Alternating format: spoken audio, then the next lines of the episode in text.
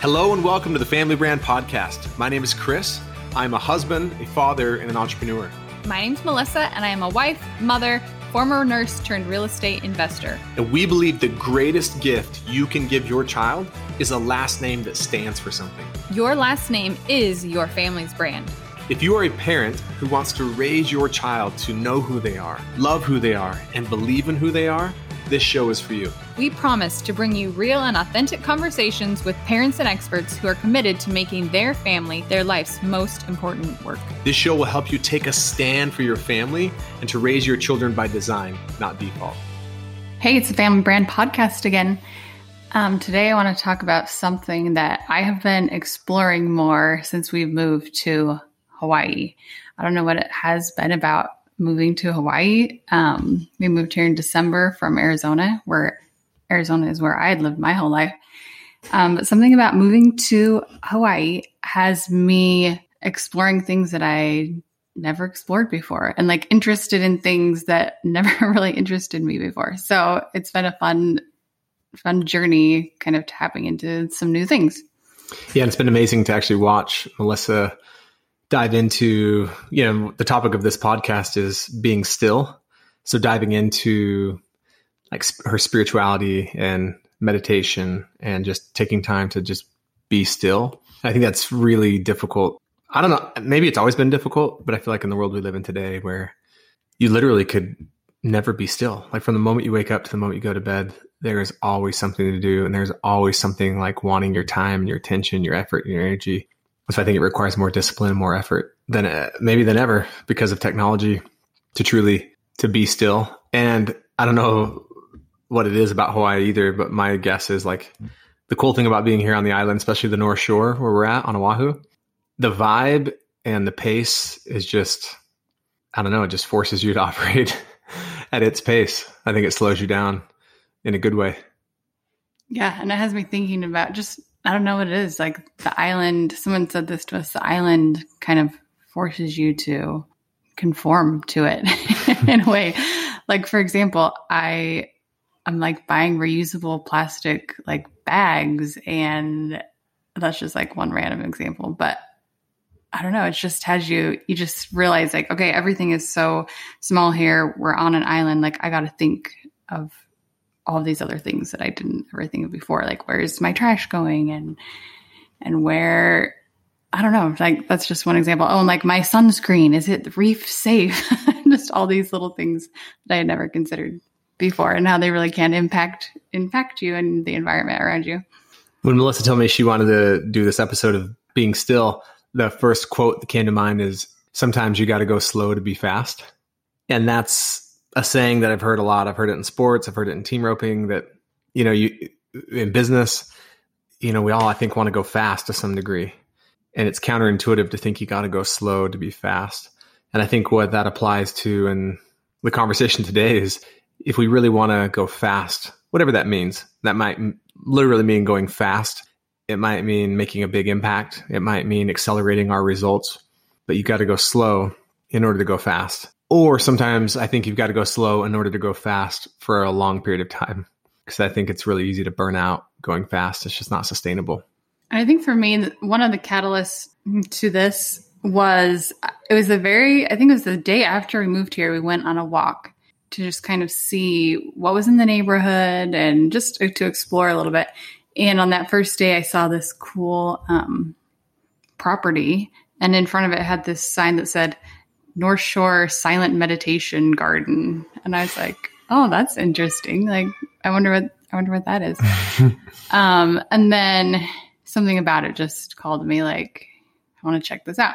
But fast forward a couple months, it it's kind of unique. Like you have to email the place, and then they give you they set you up with your own appointment, and you have one hour appointments that you set for yourself and it's only you on the whole property and yeah. they only allow one person in at a time, right?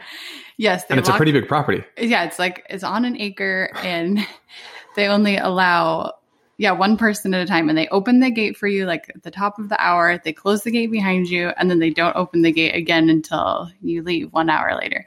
So it was just kind of for the first time, it just was a little bit to set it up to figure it out. So it was a couple months before I actually went. But And did you say? Did you already say you're not able to bring your phone? Oh no, I didn't say that part. Okay, so and there's a big sign right up front, and they tell you this explicitly in the email, like you cannot have your phone on when you're on the property. Like you turn it off before you ever enter the gate. Can you bring anything with you? Um, A journal, right? You could bring, yeah, and they say you can bring a camera, but it can't be like on your smartphone. You could bring just like a regular camera. And so it was so interesting the first couple of times and every time, but especially the first couple of times, I would get there without my phone. And usually I feel like I'm in a rush to get there and and my mind is just like running a million miles miles per hour and my phone's off and I start like I get I sit there I, kind of find where I want to be on the property. It has the most beautiful views of the entire North Shore because it's kind of up on a hill. It's just so it's so beautiful.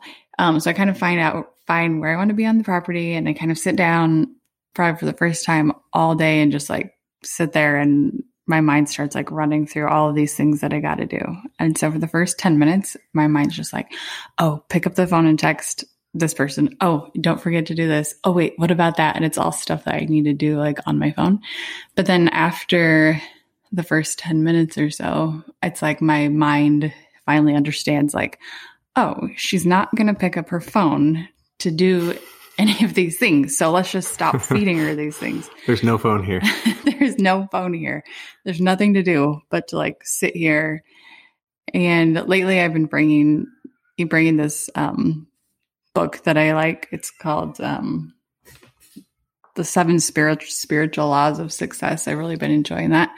So usually I'll read like I know a chapter out of there and then I have a notebook and then I'll just sit there for a while or I'll write in my notebook for a while.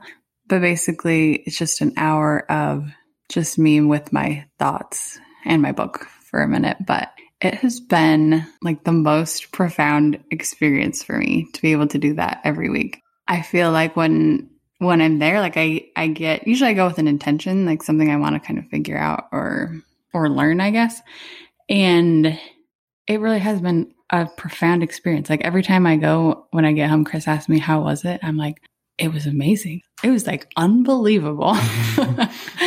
just the kind of, just the thoughts and the impressions. And I like, seriously, I'm learning so much there. Um, one of the things in, in my book is it talks about how you can learn from nature and it talks about sitting in nature every day and how that's really important, like for you as a person. And I've noticed that to be true as I just go sit there. I learn, I learned so much just about life. I mean, it sounds kind of silly, but um, just like one example of that is, is I was just sitting there one day, kind of by this flowery plant, and I noticed there was just flowers all over it, and they were the flowers were each different though, obviously, and some were very small and others were like way bigger. And i was just thinking to myself wow like look at what a beautiful like metaphor for life. Every like each flower is doing its own thing. It doesn't care like what the flower next to it is doing. It doesn't care that the the neighbor flower is like way bigger and brighter. It's still like its own beautiful flower and it doesn't it's just there to be itself and doesn't compare itself or doesn't doesn't even care what's going on next to it. And I was like, that is so beautiful and such a great metaphor for life. So that's just one example. And what comes to mind as you say that, I have not, I don't know why, but I think after today, I'm, I'm committed to signing up to go to the silent meditation. I tell him every time I get home, I'm like, you've got to go. uh, honestly, I think part of it is I'm afraid to go because I'm, I'm like, not that I'm afraid to be alone with my thoughts, but it's like, yeah, I mean, I, I, think my mind is turned on in a different way than Melissa's, even more so around like constantly doing and ideas and to just be forced in a good way to just sit there. And it's like, have you found it's been easier? Like, do you feel like it, the first couple times your brain was so not used to it that you've kind of had to like retrain your brain a little bit to where now you can go and it's easier just to be and you're not thinking about what you got to do and what got to be accomplished and what you need to write on your or do on your phone? Yes, for the for the first time last week, I finally noticed. Wow, this is getting a little easier. Like it didn't take the full ten minutes for my mind to slow down. I was able to jump into like that mode much quicker, much more quickly. That was the first time I noticed that though, and I've, been probably I don't know six times. I remember Emily Fletcher with Ziva Meditation talks about that when you first start meditating, your your whole meditation session might be super annoying because you're trying to meditate and you're only thinking about all the things you've got to do but it's like you know it's like a muscle that you've got to exercise. But I'm I'm going to do it. I'm committing here publicly on the podcast that I will sign up to this week. I will make an appointment to go to the silent meditation center. And as you're saying that, and you're thinking about nature. I've always loved the the scripture Matthew six twenty eight. It's part of the Sermon on the Mount, and in the King James version um, of the Bible, it reads, "And why take ye thought for raiment? Consider the lilies of the field, how they grow. They toil not, neither do they spin.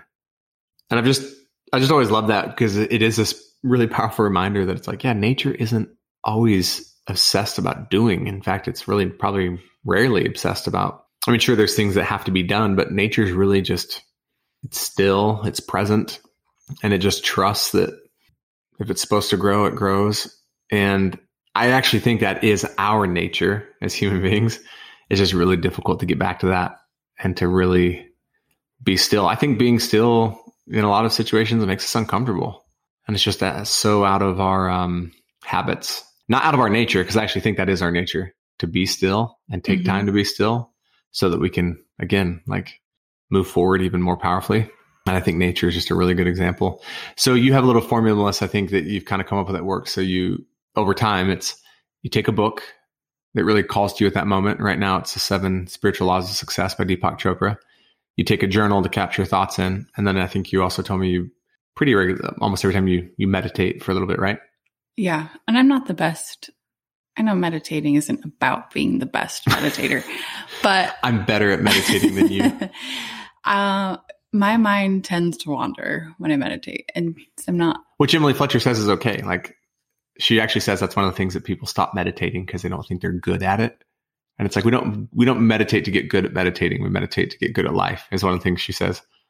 Yes, so I guess that's where I'm at then. As I just try and sit with my own thoughts for for a little while too. And I remember because I've started reading this book because um, it's had such an impact on Melissa, and I've really enjoyed it as well. One of the things it talks about is just the power of being. I don't know if it says being alone with your thoughts in nature, but just or maybe it does, but the idea of being with your thoughts in nature. And I remember maybe a couple weeks ago, one of our one of our kids was really just having a rough day, and just just kind of off day, bad, like just kind of grumpy, unhappy, not having fun. About you know everything was a complaint. And Melissa just said, "Hey, I want you to go outside and just for ten minutes, I want you to." And she suggested a spot out in our backyard and just go sit with your thoughts. And he came in a different kid, and she's like, because his tendency would be like, I want to go out and do something outside. And Melissa said, no, don't go out and do anything. Don't pick up a ball. Don't ride a skateboard. And which there's nothing wrong with that either, but just go sit in stillness and just be with your thoughts. But I think that's a really cool part of the book that, and you could do that. And what is cool though, you could, there's been times where I've been sitting on a surfboard after reading that book. Cause a, a lot of times when I'm out surfing, I'm thinking about catching the next wave and surfing better. And there's been times now where in between sets, sometimes I'll even let a really good wave come and go because I'm like, I'm just going to sit out here for a little bit and just be with my thoughts and whatever comes to me. Yeah, totally. You don't have to be at the silent meditation garden on the North Shore with no phone or out in the middle of the Pacific Ocean on a surfboard. It could be recreated anywhere. So, what do you think you've learned about yourself? Like, what are some of the lessons, Melissa, that have come to you by taking time intentionally like to be still? One thing that I really liked is in the first chapter of of the book we keep referencing that seven spiritual laws of success. Um, the first chapter is all about he calls it the law of pure potentiality, and the law, in a nutshell, is basically that every person has like so much pure potential, but then this is how I'm interpreting it. We layer on ourselves like all these all these things that hold us back, all these stories that we tell ourselves of why we can't do certain things that we maybe want to do or why we're not good enough or you know, any any thought that doesn't serve us, that holds us back, those are all just our thoughts. And so he talks about how you're really looking like taking time to be still and and realize like your full potential in the stillness is how important that is. And the part of that is being in nature and just looking at those those lies that you that we tell ourselves about ourselves. So that's really has been like a big focus of mine when I when I go there is just what can I learn to better to better myself and to to become more of who I'm meant to be, I guess. Yeah, there's this really great article called The Unexpected Power of Stillness. And the subtitle says, We're deathly afraid of it, but it may be the secret to a good life. And we'll link to it. Um, it's written back in 2017 by Mike Sturm. It's interesting. Um, I think most of you probably heard this quote, but there's an old saying that even a broken clock is right twice a day. Because whatever time it's stuck on, obviously it's going to be right. But consider that, he says, to how that compares to a clock that is ticking but set to the wrong time. So the former clock might not be moving, but just by staying put, it still gets it right twice per day. And it does so consistently and predictably. But the latter clock, set to the wrong time, still moving and expanding energy, never manages to be right despite all of its movement. And so he says, whatever endeavor you're embarking on, or whatever you're thinking about, there's always going to be, you know, the uncertainty about, you know, will this work?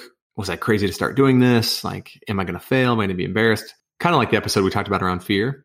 And he said that oftentimes in those moments, the thought that comes to us is like, well, just just keep moving and move even faster. And but what if what if we just stay or we jump to the next thing? So we're constantly moving because that's what makes us feel more assured.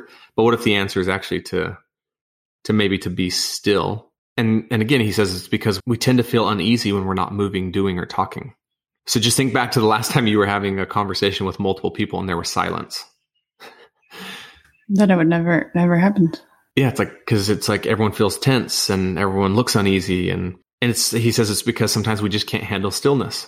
When things are still, we are not being distracted by actions. Our energy has nowhere to go. We're used to being tired, stressed, and being either pushed or pulled. When we're allowed just to be, when we're allowed to just be and not subjected to pushes, pulls, and directions, distractions, we end up having to create our own from within. And I think that's really interesting. It's like in that moment, Melissa, when she first went, her her energy wanted to go into her to do list, and it wanted to go into her phone, and it like naturally, you know, not not not naturally, but like habitually, like your habits. Yeah. But when you sit there in stillness and you're allowed to just be, I love this, and you're not subjected to pushes, pulls, or distractions, you have to create your own from within because your energy, you're not giving it anywhere else to go but to stay within you. And it's like, no wonder in those moments you come up with really great breakthroughs. No wonder in those moments you come up with really great ideas and not just breakthroughs and ideas, but breakthroughs and ideas that are probably actually truly yours, mm-hmm. not influenced by outside pressures or what you think you should do or what you're supposed to do. But if our energy is constantly being sent everywhere outside of us, that's just kind of an interesting concept of like, or is it just being forced to kind of sit inside of us and see what comes as a result? Yeah, and that's exactly how he describes it, how it's how it's been for me. The other thing I like about about this silent meditation garden is there's little quotes kind of all over the property and there it's it's an all faiths um property as well so there's there's pictures of leaders of all different religions and there's quotes from leaders of all different religions and just a couple of them that they have a couple of the quotes that they have up there that I really like um, are from Psalms Be still and know that I am God. Stop the noise and you will hear his voice in silence. It's from Rumi. And there's and there's more, but I think it's so interesting that across I guess it reminds me of our of our episode last week we talked about different strengths that families have that make up a strong family. One of them was like a shared spirituality.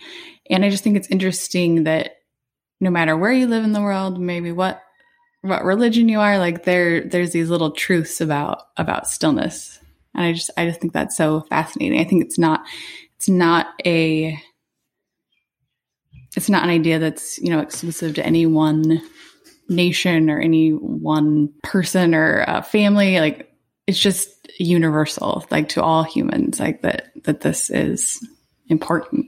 Yeah, another another article that I found that was really interesting um, that we can link to called "The Power of Stillness." She talks about the difference between standing still and being still.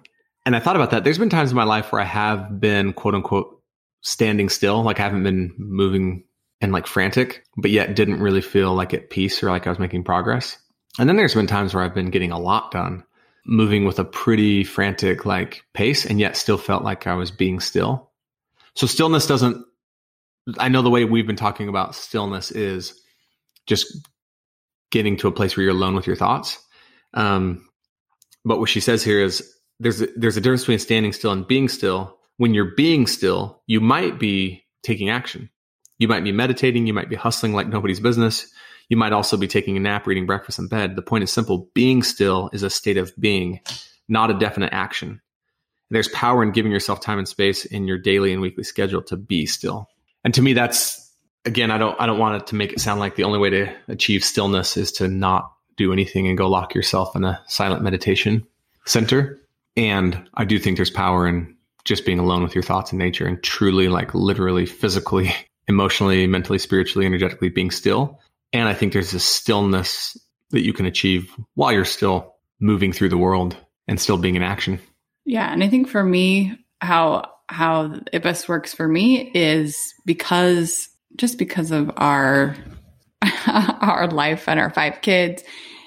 I think any parent of kids, I I do feel like I want to create like a specific intention and space for me to to be like with my thoughts. Otherwise, it will never it will never happen.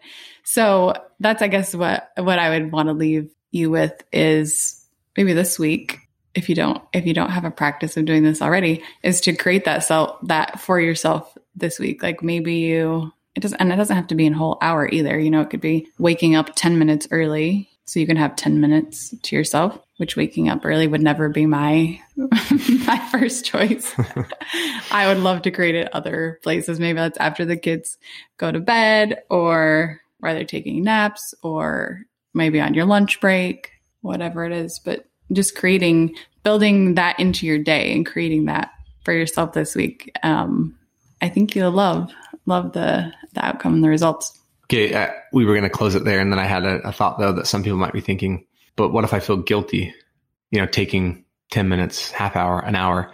Did any of that come up for you in the beginning when you first started like taking an hour a week? Because I think oftentimes as parents, especially like anything we do for ourselves or anything we're doing to recharge, it can one, like, I, I can't afford to do this. Like, I have so much going on, mm-hmm.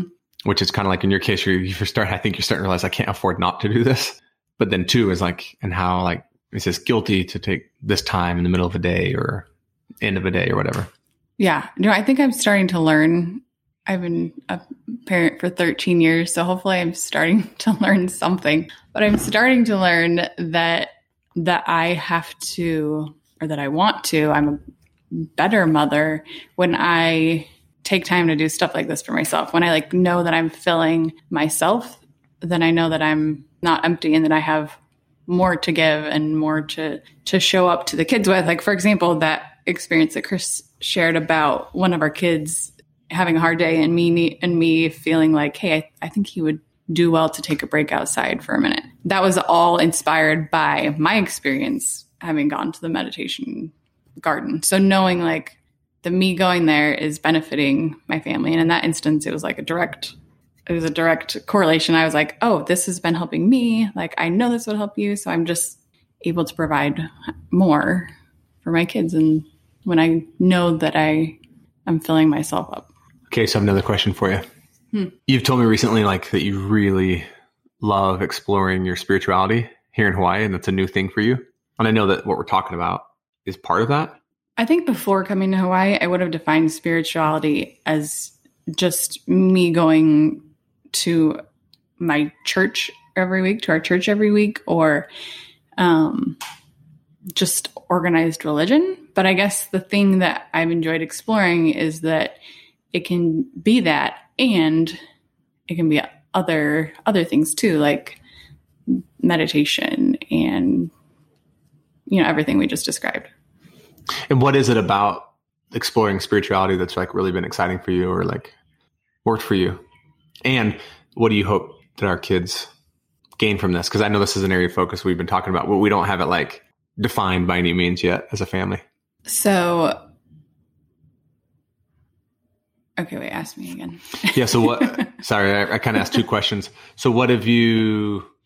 Maybe like what have you learned about you you spiritually? So I guess what I've learned is that it doesn't have to be defined by what happens in a church building. Like spirituality can can be that and it can be and it can be so much more. And I think you any any way that you want to grow like who you are inside of you, your spirit, like think that that can be defined as spirituality, which I never never had really considered before. And I think that's what I would want to want to give our children too that it is it is like super important to to to feed that person inside of you that our spirits are like a real a real thing that needs like nourishment and effort and attention. And that it's like so important to to not neglect that because you can neglect your physical body like only just for a bit before you start really feeling it. But i think your spiritual self you you can go a long time and not necessarily notice the effects of of you ignoring it yeah, that was interesting the other day when you told me like, yeah, like all of us, we're we're not just a physical body.